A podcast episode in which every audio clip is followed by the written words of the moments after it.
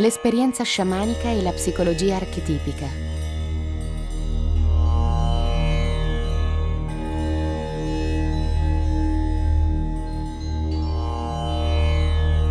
Sering kesepian, kenapa?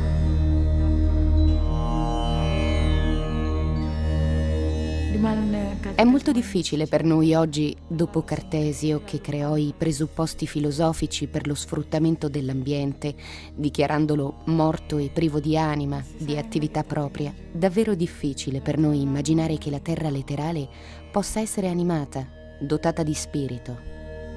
Popoli di molte altre culture percepiscono la terra sulla quale vivono e dalla quale traggono vita non semplicemente come una madre che nutre e punisce, bensì come una parte integrante della loro stessa anima. L'anima interiore e la terra esteriore sono unite per osmosi, così che quando si verifica un impetuoso movimento, una migrazione oppure una distruzione radicale della terra mediante l'apertura di miniere, la costruzione di dighe e la deforestazione, tali popoli sentono deteriorarsi la loro stessa anima, la vita li abbandona e muoiono. Tutto ciò non accade soltanto per motivi economici, per il fatto d'essere stati privati della loro fonte di sussistenza, degli animali, delle piante, dell'acqua, ma perché il loro mondo spirituale è stato smembrato.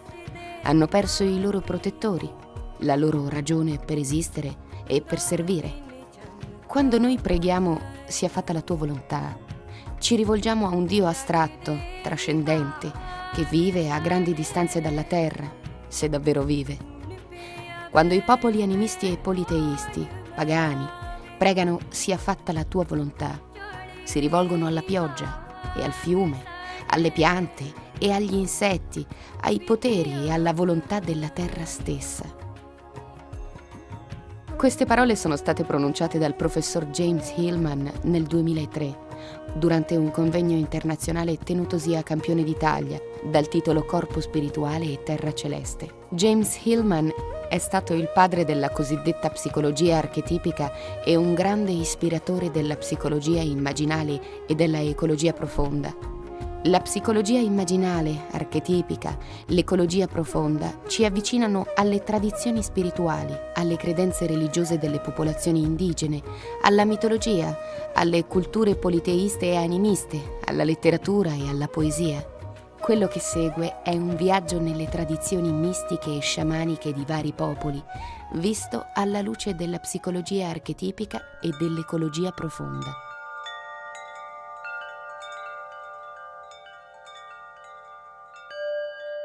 La Repubblica della Buriazia occupa un territorio in gran parte ancora selvaggio della Siberia. Lo sciamanismo stricto sensu probabilmente è nato qui. Nei riti dell'acqua, gli sciamani buriati chiedono agli dei delle sorgenti e dei fiumi di manifestarsi e quindi invitano tutti i partecipanti a bere l'acqua resa sacra dalla presenza degli dei. Subito dopo aver bevuto, ognuno è in grado di compiere qualcosa di eccezionale.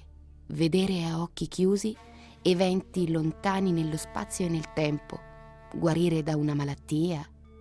Attraverso il rito, bevendo l'acqua sacra, l'uomo porta l'immagine del mondo dentro di sé, riassorbe il mondo, ritira le proprie proiezioni. Prima del rito il mondo e il corpo sono oggetti materiali. Dopo aver bevuto, essi tornano ad essere sogni immaginazioni e chi ha bevuto è il sognatore del sogno e può avere potere sulle immagini dei propri sogni. Per gli sciamani buriati, ogni fiume, ogni sorgente d'acqua pura si trasforma in una riserva di ambrosia, nettare degli dei, capace di ampliare lo stato della coscienza e consentire di vedere oltre i limiti ordinari. Ma gli dei sono ovunque nella natura. Ingerendo il cibo l'uomo comunica con gli dei. Nei loro rituali, gli sciamani buriati fanno ampio uso di tarasun, una bevanda distillata dal latte d'asina. Il tarasun è l'amrita degli sciamani buriati, il nettare puro donato dagli dei. Il tarasun è un concentrato, è potente e, come tutte le cose potenti, ha due aspetti. Uno ti libera, l'altro ti annienta. Bisogna saperlo usare, bisogna sapere dialogare con le forze della grande madre, mi dice Petr Nikolaevich, titolare della cattedra di sciamanismo presso l'Università della Buriazia. Petr mi racconta di un rituale iniziatico davvero magico che gli sciamani buriati si tramandano da tempi immemorabili. L'iniziando, che generalmente è un apprendista sciamano, viene disteso su un letto di grano ed erba. Poi sul suo corpo nudo vengono posti gli organi ancora caldi di un maiale.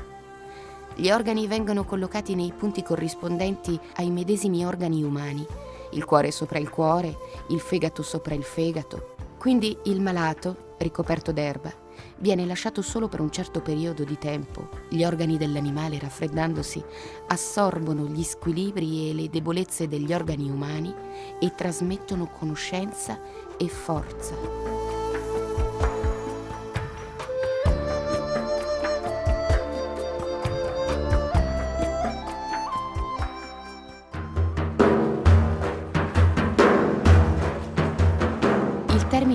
Originario con cui i buriati siberiani definivano lo sciamano era bo. La parola sciamano è relativamente recente e vari sciamani ancora oggi preferiscono riferirsi a se stessi con il termine antico.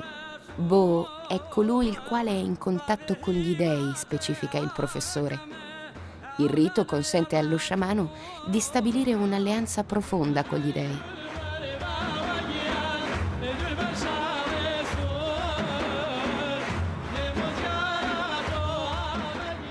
Nel pensiero di Jung e di Hillman, gli organi sono gli dei.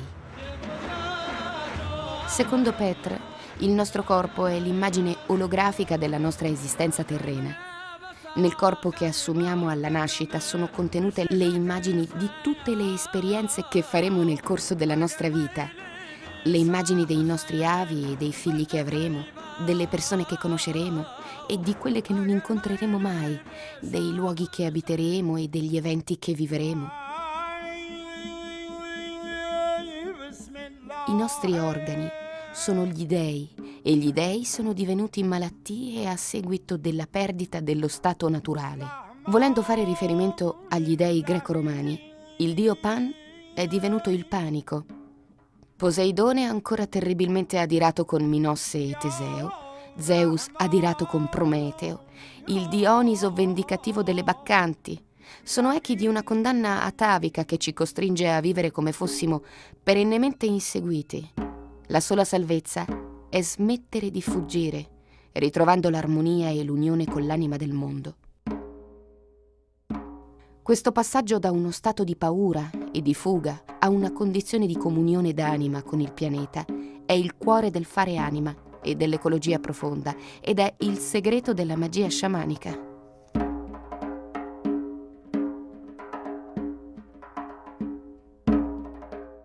Anche gli dei del mito Buriate sono adirati, dice Petre, che cita l'antico poema epico Gesar.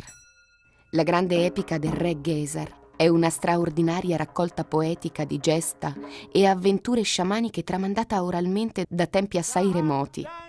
L'origine dell'epica del re Gesar, infatti, viene fatta risalire a tempi pre-buddisti e legata al Bon, l'antica religione sciamanica delle regioni himalayane.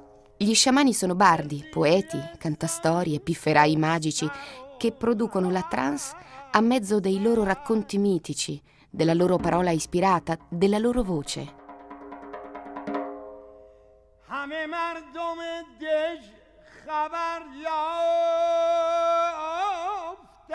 Nei canti epici dei miti del re Gesar, gli sciamani trasmettono la grande lotta della religione sociale nei confronti della religione sciamanica.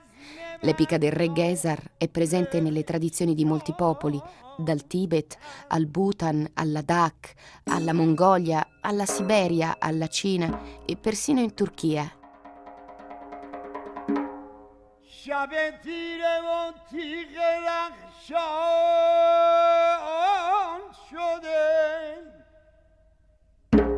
La versione buriata di questi canti ispirati è ben conosciuta dagli sciamani che vivono nei territori circostanti il lago Baikal. È attraverso la parola ispirata, raccontando favole e offrendo tarasuna alla terra, che gli sciamani buriati comunicano con l'anima del mondo. Queste favole non sono favole qualunque, È come se le immagini del mito fossero chiavi segreti a cui i bardi sciamanici hanno accesso. Queste chiavi permettono allo sciamano di entrare nella trance mentre sta narrando e di collegarsi alle favole delle origini che hanno portato in essere le cose per la prima volta. Queste favole delle origini, venendo narrate nuovamente, hanno il potere di cambiare le cose.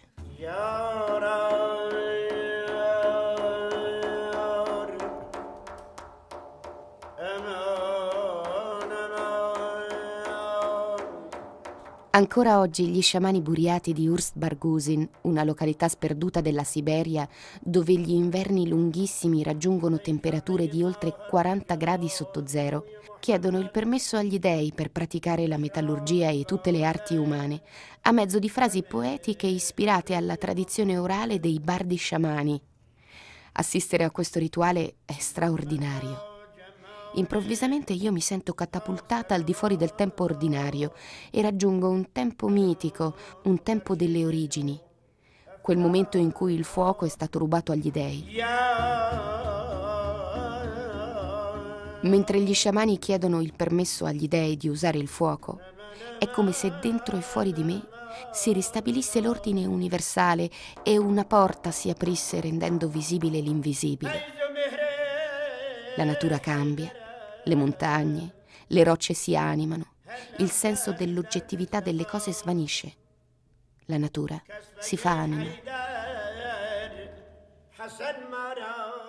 È a questa natura sacra che gli sciamani si dedicano nei riti di fertilità, quando, spargendo tarasun nell'aria, si rivolgono a un sasso a forma di fallo e a una grande fessura nella roccia, simboli rispettivamente del principio maschile e femminile, al fine di propiziare la fertilità e la prosperità nella continuità. Presso gli sciamani birmani ho appreso a respirare nel mio corpo i miei avi. Ho potuto fare esperienza di ciò che avevo sentito affermare a gran voce da James Hillman, e cioè che la morte, così come la nostra cultura la percepisce, non esiste, che noi siamo madre e padre dei nostri avi e che la memoria è Daimon. Petra mi permette di assistere a un'altra straordinaria pratica sciamanica. È il rito del parlare agli antenati.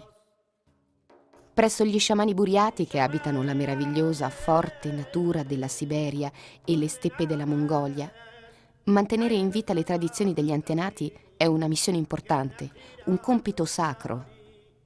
Gli sciamani versano Tarasun alla terra poiché gli avi sono i sogni della terra, dice Petr.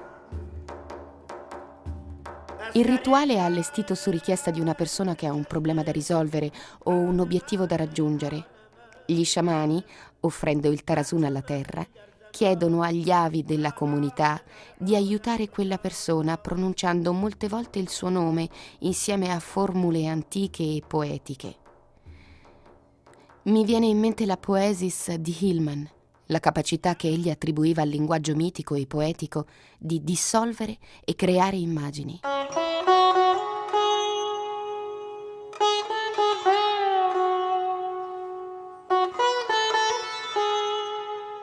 La terra dorme un sonno ipnotico, dice Petr. Le nostre vite sono sogni nel sogno. Gli sciamani conoscono l'arte di sussurrare alle orecchie della terra addormentata e con le loro parole guidano le immagini del suo sogno, le trasformano, cambiando il corso della vita della persona protagonista del rituale. Si può risvegliare la terra? Gli chiedo. Lui mi sorride e non risponde. La risposta viene da sé. Noi siamo la terra. Noi siamo terra che pensa e possiamo risvegliare noi stessi. Nascere e morire significa entrare ed uscire dalle forme dell'individualità. Per gli sciamani che abitano le vaste lande della Siberia o le steppe della Mongolia o le foreste della Birmania o gli altipiani del Tibet, il morto non esiste. Esiste il morente, colui che ha abbandonato il corpo fisico dell'individualità e possiede un corpo invisibile che non ha forma precisa e può viaggiare alla velocità del pensiero e nutrirsi della sostanza sottile delle cose. Allo stesso modo il vivo non esiste, esiste il vivente che sta transitando nelle forme dell'io. Il vivente e il morente sono dentro l'uno nell'altro, simultanei. Il vivente può in qualsiasi momento viaggiare nel mondo oltre il mondo e bisbigliare alle orecchie degli avi. L'entrata nel mondo degli inferi è il viaggio sciamanico. La condizione indispensabile a questo viaggio è quella di saper uscire dal proprio io quando ancora si è in vita, morire in vita.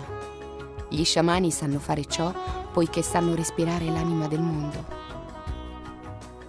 Quando siamo sulle rive del lago Baikal, un lago così vasto da essere chiamato mare dai siberiani, Petr mi chiede di respirare il mare e di pronunciare dentro di me le frasi magiche di un'antica preghiera sciamanica. Che io possa divenire terra, che io possa divenire cielo, che io possa divenire la montagna, che io possa divenire il mare, che io possa crescere allargando ed allungando il mio corpo, fino a disperdermi nel vuoto dell'infinito. Adesso hai uno sposo celeste o sotterraneo, mi dice Petra. Il cielo è un'immagine del sogno della terra e la terra è un'immagine del sogno del cielo. Perciò più si sprofonda nella terra, più si sale nel cielo. Come è in alto, così è in basso per gli sciamani che osservano da una prospettiva orizzontale e non verticale del mondo. In questa visione, infero significa interiore, non inferiore. E la morte e la vita sono dimensioni della coscienza tra le quali è possibile viaggiare e fare ritorno. Non è la prima volta che sento parlare del matrimonio celeste o sotterraneo. La tradizione sciamanica tantrica dell'Himalaya è intrisa di questo magico mistero ma anche nella tradizione dello sciamanismo birmano la tradizione del matrimonio con gli spiriti di natura è espressa molto chiaramente. Gli sciamani della Birmania chiamano Nat Kadav, la cerimonia del matrimonio con i Nat. I Nat, nella tradizione animistica della Birmania, sono i signori della natura, paragonabili agli Eidola di Hillman. Essi vivono sul Monte Popa, una montagna di origine vulcanica circondata da una grande foresta.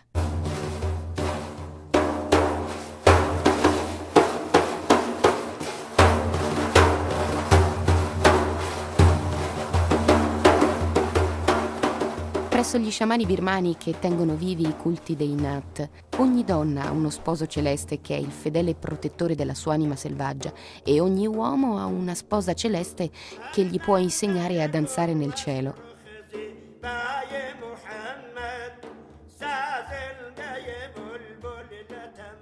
Meditare nel silenzio dei paesaggi naturali porta il contatto con la sposa o lo sposo celeste, che è un tramite fondamentale tra la mente umana e la mente della Grande Madre. È il matrimonio celeste o sotterraneo che conferisce i poteri sciamanici, giacché la conoscenza sciamanica è un aspetto dell'eros, dell'energia creativa che permea la natura.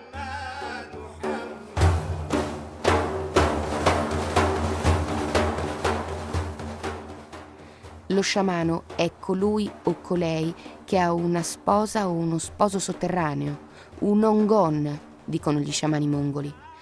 L'ongon è anche un antenato mitico presso gli sciamani della Mongolia. Nella trance gli sciamani della Mongolia si lasciano possedere dal loro ongon e parlano con la sua voce. La cerimonia che porta l'investitura sciamanica presso i buriati della Mongolia comporta la fabbricazione del costume sciamanico e del tamburo. All'interno del costume vengono cucite parti di un animale che rappresenta uno spirito dello sciamano. Zampe di lupo, piume o persino teste di aquila. Terminata la fabbricazione del proprio costume e del proprio tamburo, che può richiedere anche molti mesi, lo sciamano rimane per una notte intera solo nella foresta per ricevere il proprio canto sciamanico.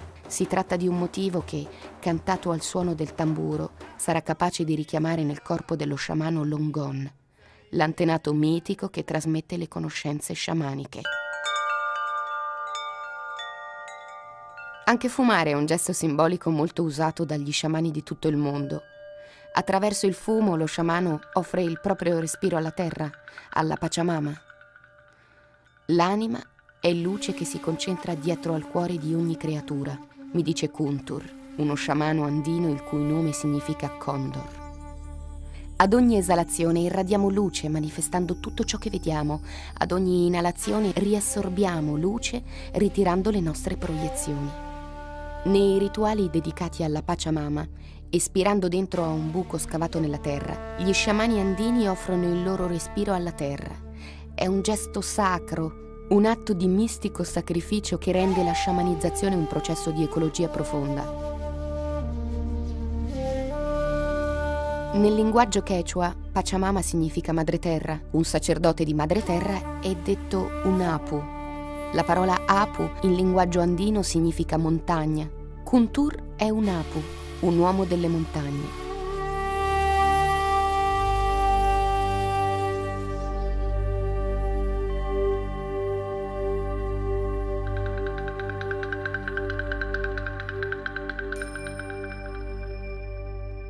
Come si diventa Apu? Chiedo a Kuntur. È la terra che ti chiama. Chiama la tua anima selvaggia, l'istinto. Ti parla da dentro con un ruggito che non puoi non sentire.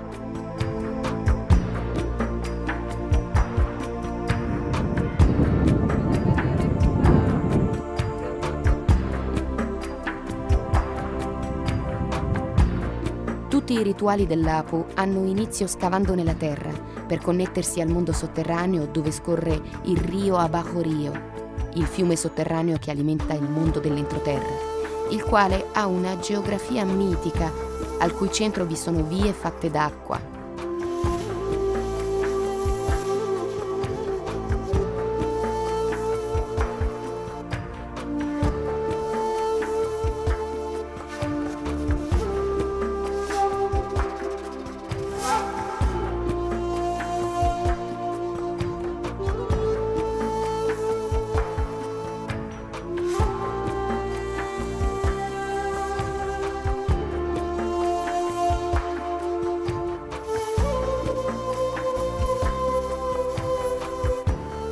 Tra le montagne del Cerro de los Siete Colores celebriamo la cerimonia cosiddetta del Jampignacui, davvero emozionante, un rito per la cura delle emozioni.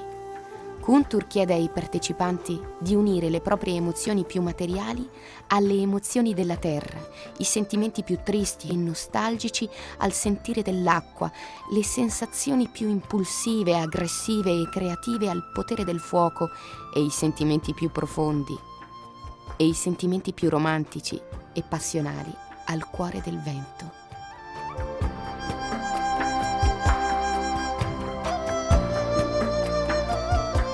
Vuole essere una cerimonia sacrificale nel corso della quale ciascuno di noi dà tutto se stesso agli elementi. Darsi alla Pachamama è il senso fondamentale del Jumping Aukui. Nella cosmogonia andina che andiamo scoprendo, la realtà ha tre dimensioni. Ukupaicha, Kaipaicha, Genai Paicha, che corrispondono al mondo sotterraneo, al mondo di mezzo e al mondo dei cieli. L'Ukupaicha, il mondo sotterraneo, è il ventre stesso della Pachamama, da cui tutto viene formato. Ecco perché l'Ukupaicha conserva la conoscenza più profonda di ogni essere. Se vogliamo partecipare al sapere rivelato della madre, dobbiamo scendere nell'Ukupaicha attraverso il rito. Al termine del rito tutti i partecipanti si sentono meglio perché si sono nutriti del nettare della conoscenza. La discesa dell'Ukupaicha è un rito di caccia all'anima in cui ciascuno può andare a ricongiungersi con le parti più selvagge e potenti della propria energia.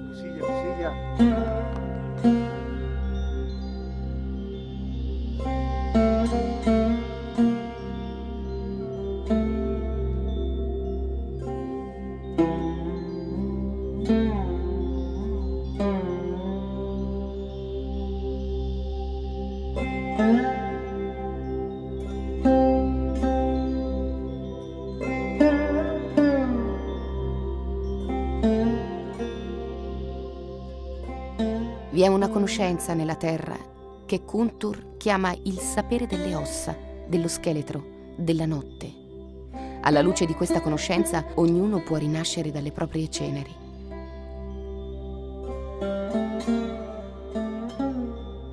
L'apunamento è il cammino attraverso il quale si diventa Apu, cioè uomini di conoscenza, come Kuntur. Questo cammino consiste nel partecipare ai riti e nel nutrirsi periodicamente del sapere rivelato dell'Ukupacia. L'Apu ha sempre nel cuore una preghiera, una missione. Yallallah, Yallallah, Yallallah, che sia visibile l'invisibile, que se restablezca el orden universal, el orden primero, lo visible y lo invisible.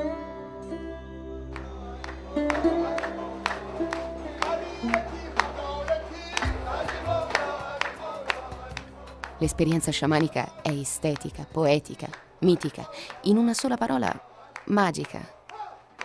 E tale è anche l'esperienza mistica dei sufi dell'Iran che, proprio con gli sciamani, mettono la musica, il canto e la poesia al centro dei propri rituali. Cantando e danzando, i sufi dell'Iran raggiungono la libertà dall'idea del materialismo, i loro corpi si fanno leggeri, trovano la dimensione dell'immaginale, tornano ad essere simboli, immagini dell'anima, riscoprono la capacità di volare e la trance estatica ed è anche un'esperienza estetica.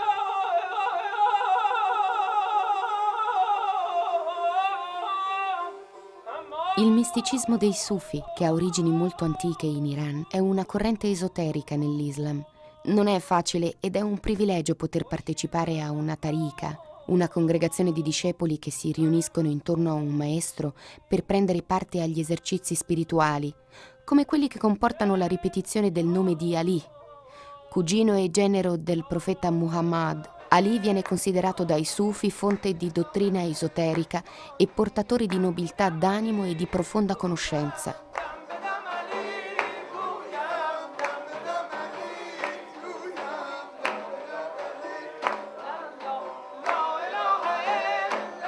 L'esperienza estetica è la grande alternativa all'esperienza anestetica che caratterizza il cammino terapeutico nell'esperienza estetica che è ispirata, i disturbi, i disagi, i limiti vengono nobilitati. Il corpo non è oggetto ma immagine dell'anima.